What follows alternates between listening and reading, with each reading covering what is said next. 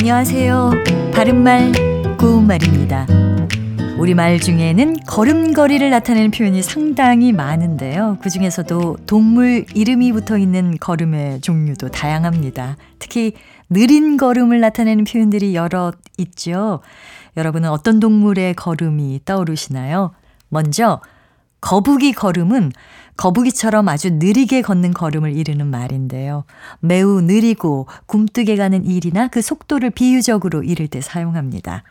버스는 눈길을 거북이 걸음으로 기어가고 있었다처럼 자동차가 아주 천천히 나아가는 상태를 말할 때 많이 쓰죠.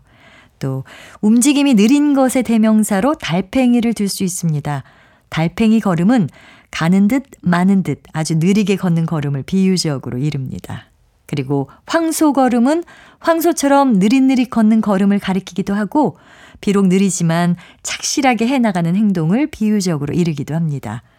드문드문 걸어도 황소 걸음이라는 우리말 속담처럼 속도는 느리지만 오히려 믿음직스럽고 알차다는 뜻도 가지고 있습니다. 비슷한 속담으로는 느릿느릿 걸어도 황소 걸음, 띄엄띄엄 걸어도 황소 걸음 이런 것들이 있습니다.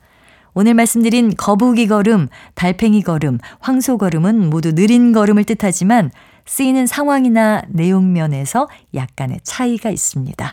바른말 고운말 아나운서 변희영이었습니다.